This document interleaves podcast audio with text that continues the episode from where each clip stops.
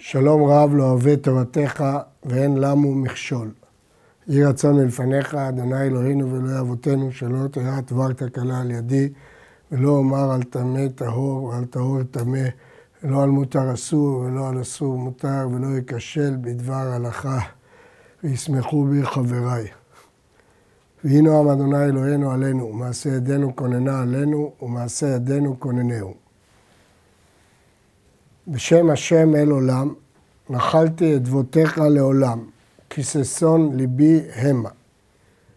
בפסוק הזה פותח הרמב"ם את ספר שלישי ממשנה תורה, הוא ספר זמנים.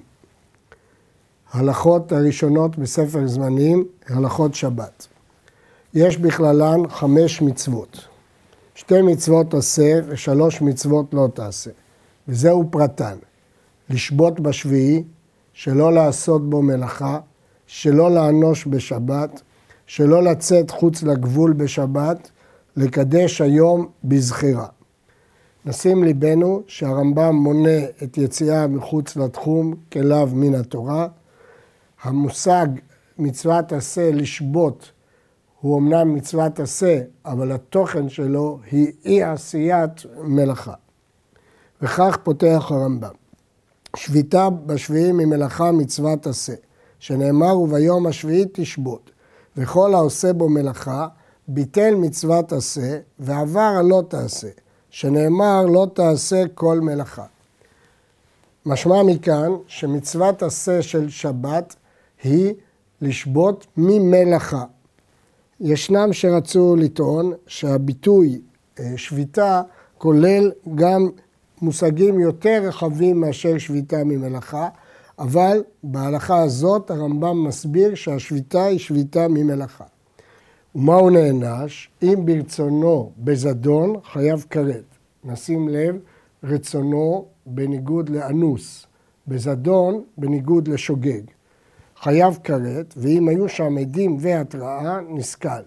ואם עשה בשוגג, חייב קורבן חטאת קבועה, דהיינו לא עולה ויורד, אלא קבועה. עכשיו הרמב"ם קובע מונחים לשימוש שלו בהלכות שבת. כל מקום שנאמר בהלכות שבת שהעושה דבר זה חייב, הרי זה חייב כרת, ואם היו עדים והתראה חייב סקילה, ואם היה שוגג חייב חטאת. כל מקום שנאמר שהעושה דבר זה פטור, הרי זה פטור מן הכרת ומן הסקילה ומן הקורבן, אבל אסור לעשות אותו דבר בשבת. ואיסורו מדברי סופרים, הרחקה מן המלאכה, והעושה אותו בזדון, מקין אותו מכת מרדות. וכן כל מקום שנאמר אין עושים כך וכך, או אסור לעשות כך וכך בשבת, העושה אותו דבר בזדון, מקין אותו מכת מרדות. בכל מקום שנאמר מותר לעשות כך וכך, הרי זה מותר לכתחילה, וכן כל מקום שנאמר אינו חייב מכלום או פטור מכלום, אין מכים אותו כלל. הרמב"ם קובע שיש שלושה מונחים. המונח חייב, פירושו חייב בעונש. המונח פטור, פטור מעונש ומקורבן, אבל אסור לעשותו, מדברי סופרים. והמונח מותר, פירושו שהוא מותר לכתחילה. במקביל יש מונח, אינו חייב כלום, שהוא מקביל למונח מותר, אלא שלא מדובר על היתר לכתחילה לעשות, אלא על עשייה שאין בה ולא כלום, ואין מכים אותו אפילו לא מכת מרדות. שני המונחים הראשונים מפורשים בגמרא. המונח השלישי, הרמב"ם טבע אותו בהלכותיו. נדגיש, הרמב"ם אומר שבמקום שאסור חייב מכת מרדות. לפי הרמב"ם, אפילו על איסור של דברי סופרים, מכים אותו מכת מרדות, כך כתב הרמב"ם בהלכות סנהדרין. מכאן פותח הרמב"ם בכמה עקרונות יסודיים להלכות שבת. ויש לנו כאן עשרה עקרונות. הכלל הראשון אינו מתכוון. הרמב"ם מגדיר מה פירוש אינו מתכוון. דברים המותרים לעשותם בשבת. ובשעת עשייתם אפשר שתיעשה בגללן מלאכה ואפשר שלא תיעשה. כלומר, האדם עושה פעולה מותרת לחלוטין, וייתכן שבעקבותיה תיגרר פעולה אסורה. זאת הגדרת אינו מתכוון לפי הרמב"ם. והרמב"ם פוסק, הרי זה מותר, מותר לכתחילה. הדבר הזה הוא מחלוקת רבי יהודה ורבי שמעון, והגמרא בפירוש פוסקת כרבי שמעון, שדבר שאינו מתכוון מותר. בתנאי שייתכן שתיעשה מלאכה בעקבות המעשה, וייתכן ולא תיעשה המלאכה בעקבות אותו דבר או אותה פעולה מותרת. הסיבה להיתר הזה, ישנה סיבת היתר בכל התורה כולה, לאו דווקא בהלכות שבת, והיא שדבר שלא התכוונת אליו איננו מיוחס אליך כלל. גופך עשה אותו, אבל הוא נגרר ממך, אבל אתה לא עשית אותו, כיוון שלא התכוונת אליו. אבל בהלכות שבת ישנו דין נוסף של מלאכת מחשבת, מלאכה מחושבת, והיות שהוא לא התכוון, אין זאת מלאכת מחשבת. נמצא שההיתר בעינו מתכוון הוא כפול, הוא היתר בכל התורה כולה, וגם היתר מיוחד בהלכות שבת מצד מלאכת מחשבת. והאחרונים מביאים כמה נפקא מינות בכך שבשבת יש היתר מיוחד של מלאכת מחשבת נוסף להיתר הרגיל. הרמב"ם מביא סדרת דוגמאות לאינו מתכוון. כל הדוגמאות שהרמב"ם מביא מפורשות בגמרא. אה, הדוגמה המפורסמת ביותר, גורר אדם מיטה וכיסא ומגדל, בגרסאות שלנו בגמרא זה ספסל, ובלבד שלא התכוון לחפור חריץ בקרקע, שחריץ בקרקע היא מלאכה, מלאכת חורש, ולפיכך אם חפרו, הקרקע אינו חושש בכך, לפי שלא נתכוון. יש להעיר שבגמרא ישנם גרסאות שמחלקות בין גדולים לבין קטנים, ואילו הרמב"ם לפי גרסתו לא חילק. בהלכה ו' כותב הרמב"ם, שאם ודאי תיעשה המלאכה בגלל אותו מעשה, אף על פי שלא נתכוון לה, חייב. והרמב"ם מנמק שהדבר ידוע שאי אפשר שלא תיעשה אותה מלאכה. אם ידוע שאי אפשר שלא תיעשה אותה מלאכה, גם אם הוא לא התכוון למלאכה, הרי המעשה גורר בהכרח את המלאכה, ולפיכך למרות שהוא איננו מתכוון, הוא חייב. יש להעיר שהרמב"ם לא כתב פה שהוא יודע, אלא שהדבר ידוע, ומכאן משמע שאין הבדל אם הוא יודע או לא יודע, דבר השנוי במחלוקת אחרונית. הרמב"ם מביא את הדוגמה המפורסמת של פסיק רשה ולא ימות, הרי שצרח לראש עוף לשחק בו לקטן, וחתך ראשו בשבת, אף על פי שאין סוף מגמתו להריגת העוף בלבד, חייב, שהדבר ידוע שאי אפשר שיחתך ראש החי, אלא והמוות בא בשבילו. דהיינו, למרות שהוא עוסק בפעולה מותרת, לקיחת הראש לצורך הקטן, היות שהפעולה המותרת גוררת בהכרח מלאכה אסורה של נטילת נשמה, הרי זה נקרא פסיק רשה ולה ימות בחייו. ישנם ראשונים שחילקו בין פסיק רשה דניחא לה, דהיינו שהוא מעוניין בתוצאה, שנוחה לו התוצאה, לבין פסיק רשה דלא ניחא לה. רבי נתן מרומי, בעל הערוך, מחלק בין פסיק רשה דניחא לה, כלומר שהוא מעוניין בתוצאה, לבין פסיק רשה דלא ניחלה, שהוא לא מעוניין בתוצאה, שלדעתו פסיק רשה דלא ניחלה מותר לכתחילה, וכך הוא מוכיח מן הגמרא. התוספות גם הוא מחלק, אלא שהתוספות סובר שפסיק רשה דלא ניחלה אסור מדברי סופרים. ברמב"ם לא ראינו חילוק בין פסיק רשה דניחלה לבין פסיק רשה דלא ניחלה. הכלל השני שכותב הרמב"ם כל העושה מלאכה בשבת, אף על פי שאינו צריך לגוף המלאכה, חייב עליה. ישנה מחלוקת בגמרא נוספת בין רבי שמעון ורבי יהודה. האם מלאכה שאינו צריך לגופה, אלא למטרה אחרת, שהיא לא המטרה של גוף המלאכה, רבי יהודה מחייב ורבי שמעון פוטר. הרמב"ם פוסק כרבי יהודה, שאף על פי שאינו צריך לגוף המלאכה, חייב. הרבה מן הראשונים פסקו כרבי שמעון, שמלאכה שאינה צריכה לגופה פטור, ויש לזה השלכות בהלכות רבות שנלמד ברמב"ם בהלכות שבת. הרמב"ם בתשובה הסביר מדוע הוא פסק כרבי יהודה. והוא טוען בגלל שהמשנה בבמה מדליקין הביאה בסתם שמלאכה שאינה צריכה לגופה חייב. ישנן דעות שונות מהו פסק הריף, וגם מהו פסק השולחן ערוך, אבל האחרונים נוטים שהשולחן ערוך פוסק כרבי שמעון, שמלאכה שאינה צריכה לגופה פטור. רבי אברהם בן הרמב"ם מסביר מה ההבדל בין אינו מתכוון למלאכה שאינה צריכה לגופה. אינו מתכוון פירוש שהוא עושה פעולה מותרת ונגררת בעקבותיה המלאכה אסורה. אבל מלאכה שאינה צריכה לגופה הוא עושה מלאכה והוא מתכוון לעשות מלאכה. אלא שהוא לא זקוק לגוף המלאכה אלא לתוצאה צדדית שלה. זוהי מלאכה שאינה צריכה לגופה. החילוק הזה חשוב מאוד כשנגיע אה, להמשך הלכות שבת. הרמב"ם מביא כמה דוגמאות, הדוגמה המפורסמת ביותר, המכבה את הנר מפני שהוא צריך לשמן, או שלא יישרף החרס, חייב מפני שהכיבוי מלאכה ונתכוון לכבות. למרות שהוא לא זקוק לכיבוי, לפחמים, אלא הוא זקוק למטרה צדדית, לפי הרמב"ם חייב. וכן המעביר קוץ ארבע אמות ברשות הרבים, כדי שלא יזוקו רבים, חייב. מדוע? כיוון שזאת מלאכה דאורייתא. לפי הפוסקים כרבי שמעון, פטור, וכדי שלא יזוקו רבים, מותר אפילו לכתחילה. העיקרון הבא שקובע הרמב"ם, כל המתכוון לעשות מלאכה, ונעשית לו מלאכה אחרת שלא נתכוון לה, פטור עליה. לכן כאן הוא כן נתכוון לעשות מלאכה, אבל מה שקרה זאת מלאכה אחרת, שהוא לא התכוון לה. כיצד? זרק אבן או חץ בחברו כדי להורגם, ועקר אילן. להרוג זאת מלאכה, ולעקור אילן מלאכה, אבל הוא לא התכוון לכך. אם כן, הפטור כאן הוא מדין מלאכת מחשבת, ולכן זה פטור, אבל אסור. פטור, אבל אסור. אומר הרמב"ם, קל וחומר.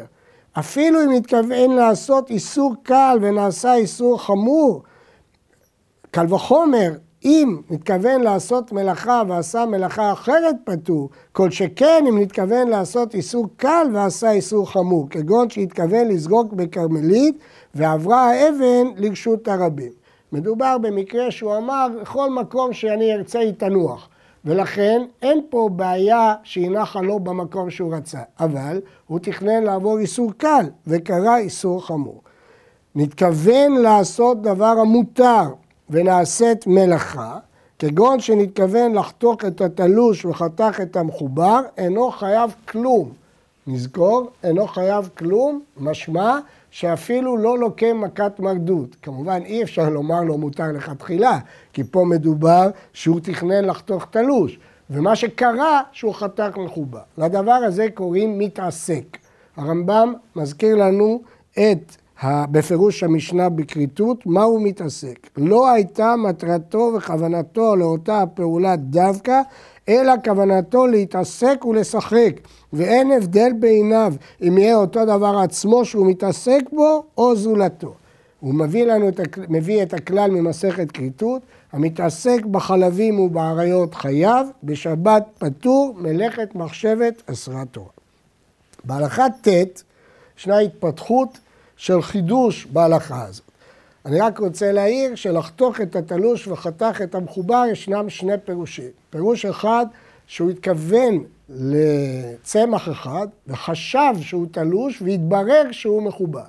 אפשרות שנייה שידו זזה מצמח אחד לצמח אחר, בדבר הזה דנו רש"י ותוספות וכמובן שיש הבדל בין שני המקרים. בהלכה ט' מדבר הרמב"ם, נתכוון ללקוט תאנים שחורות וליקט לבנות, או שנתכוון ללקט ענבים ואחר כך תאנים, ונהפך הדבר וליקט תאנים בתחילה ואחר כך ענבים, פטור, אף על פי שליקט כל שחשב, הואיל ולא ליקט כסדר שחשב, פטור, שלא אסרה תורה אלא מלאכת מחשבת. כאן יש חידוש גדול, למרות שהוא התכוון לעשות מלאכה, ועשה מלאכה. אותה מלאכה שהוא תכנן, מלאכת קוצר. אלא שהוא תכנן לקצור תאנים שחורות וקצר לבנות. אז לא התקיימה מחשבתו. גם זה פטור מפני שאין זה מלאכת מחשבת. ואפילו אם כן התקיימה כל מחשבתו, אבל לא לפי הסדר שהוא רצה, גם כן פטור. בהלכה הבאה כותב הרמב"ם, אם היו שני נרות, דולקים או קווים, ונתכוון לכבות אחת וקיבה את השנייה, או להדליק אחת והדליק את השנייה, חייב, שהרי עשה מן המלאכה שחשב לעשותה. הרמב"ם מדגים, למה זה דומה? למי שמתכוון להרוג את זה והרג את זה שהוא חייב. הואיל ונעשית המלאכה שחשב לעשותה. אבל אם מתכוון להדליק אחת ולכבות שנייה אחריה, ונהפך הדבר, וקיבה ראשונה ואחר כך הדליק שנייה, פטור. כולם מקשים על הרמב"ם משני מקורות. מקור אחד מהגמרא, אבל השאלה הזאת תלויה בגרסת הגמרא במסכת כרתות, וכבר המפרשים עמדו עליה. אבל שאלה שנייה היא מן ההיגיון. מדוע? אם הוא התכוון ללקט תאנים שחורות וליקט תאנים לבנות, הוא פטור, כי לא נתקיימה מחשבתו. ואילו כאן, שהוא נתכוון לכבות נר אחד, ובפועל הוא קיבה נר אחר, מדוע הוא חייב? התשובה לכך היא, והמפרשים אמרו שהקושייה הזאת קשה מאוד. התשובה לכך היא, כי כאן לא חשוב לו אם זה שחורות או לבנות כמו בתאנים. חשוב לו שיהיה מעט אור בחדר, לכבות נר אחד. מה אכפת לו אם נר א' יכבה או נר ב' יכבה? כל מה שהוא רצה למעט את האורה, והרצון שלו יתקיים. אבל אם באמת הוא הקפיד על סדר מסוים של הדלקה וחיבוי, הרי שהוא הקפיד על הסדר, ואז באמת אומר הרמב"ם שפטור. הרמב"ם מוסיף שאם עשה את שתיהם יחד, חייב, כי אין פה שינוי. בהלכה י"ב אומר הרמב"ם, כל המתכוון לעשות מלאכה ונעשית ביתר על כוונתו, חייב. מה פירוש הדבר? הוא התכוון להוציא מסע לאחריו, שזאת שמירה פחותה, והובא לו לפניו, חייב, כיוון שהוא השיג יותר ממה שהוא תכנן. אבל אם הוא השיג פחות ממה שתכנן, אין זו מלאכת מחשבת. הוא רצה להוציא מסע לפניו, והמסע הסתובב לאחוריו, הרי שהוא השיג פחות מתוכנית המלאכה, אין זו מלאכת וחשוב. אבל אם זה סינר שהוא מסתובב, כמובן חייב, כי אין הבדל בין לפניו לבין לאחריו. בהלכה י"ד מחדש הרמב"ם עיקרון נוסף.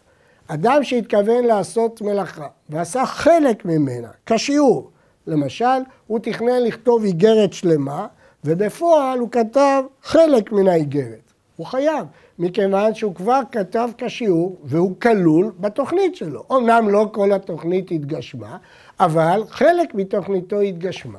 ואין זה דומה למי שתכנן שהאבן תגיע לנקודה אחת והגיעה לנקודה שנייה, כי בכלל לא התקיימה מחשבתו. אבל כאן חלק ממחשבתו התקיים, הגמרא לומדת דבר זה מפסוק. העיקרון הבא הוא שניים שעשאוה. שניים שעשו מלאכה פטורים, הגמרא לומדת את זה מפסוק, בעשותה. יחיד שעשה חייב, שניים שעשאוה פטורים. הרמב"ם מביא שתי דוגמאות לשניים שעשאוה. דוגמה אחת, שעשה זה מקצתה וזה מקצתה. אחד עקר ואחד הניח. דוגמה שנייה, ששניים הוציאו כאחד חפץ רשות הרבים. או שניים אחזו בקולמוס וכתבו.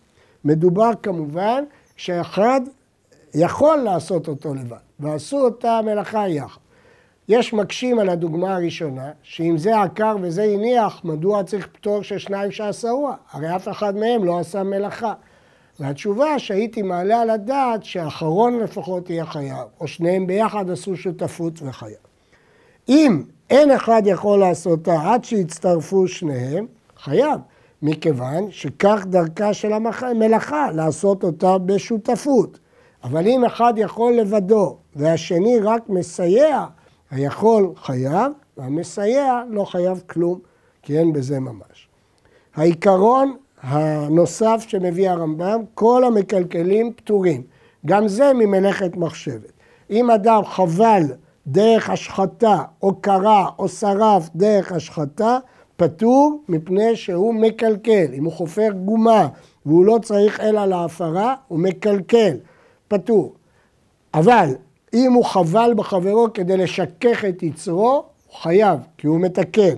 הרמב"ם לא דורש שהתיקון יהיה דווקא בדבר עצמו. כל המקלקל על מנת לתקן, חייב. כגון שסתר כדי לבנות במקומו, או מחק כדי לכתוב במקום שמחק, או חפר גומה כדי לבנות בתוכה יסודות, חייב. שיעור המקלקל על מנת לתקן כשיעור המתקן. אם נשים לב, כאן הרמב"ם כתב כדי לבנות במקומו, מחק כדי לכתוב במקומו. לעומת זאת, במקרים אחרים אנחנו נלמד ברמב"ם שיש תיקון במקום אחר, גם זה נחשב לתיקון ונדון בדבר. העיקרון האחרון, אדם חייב רק אם כל המלאכה כולה בזדון, או כולה בשגגה. אבל אם חלקה בזדון וחלקה בשגגה, פטור.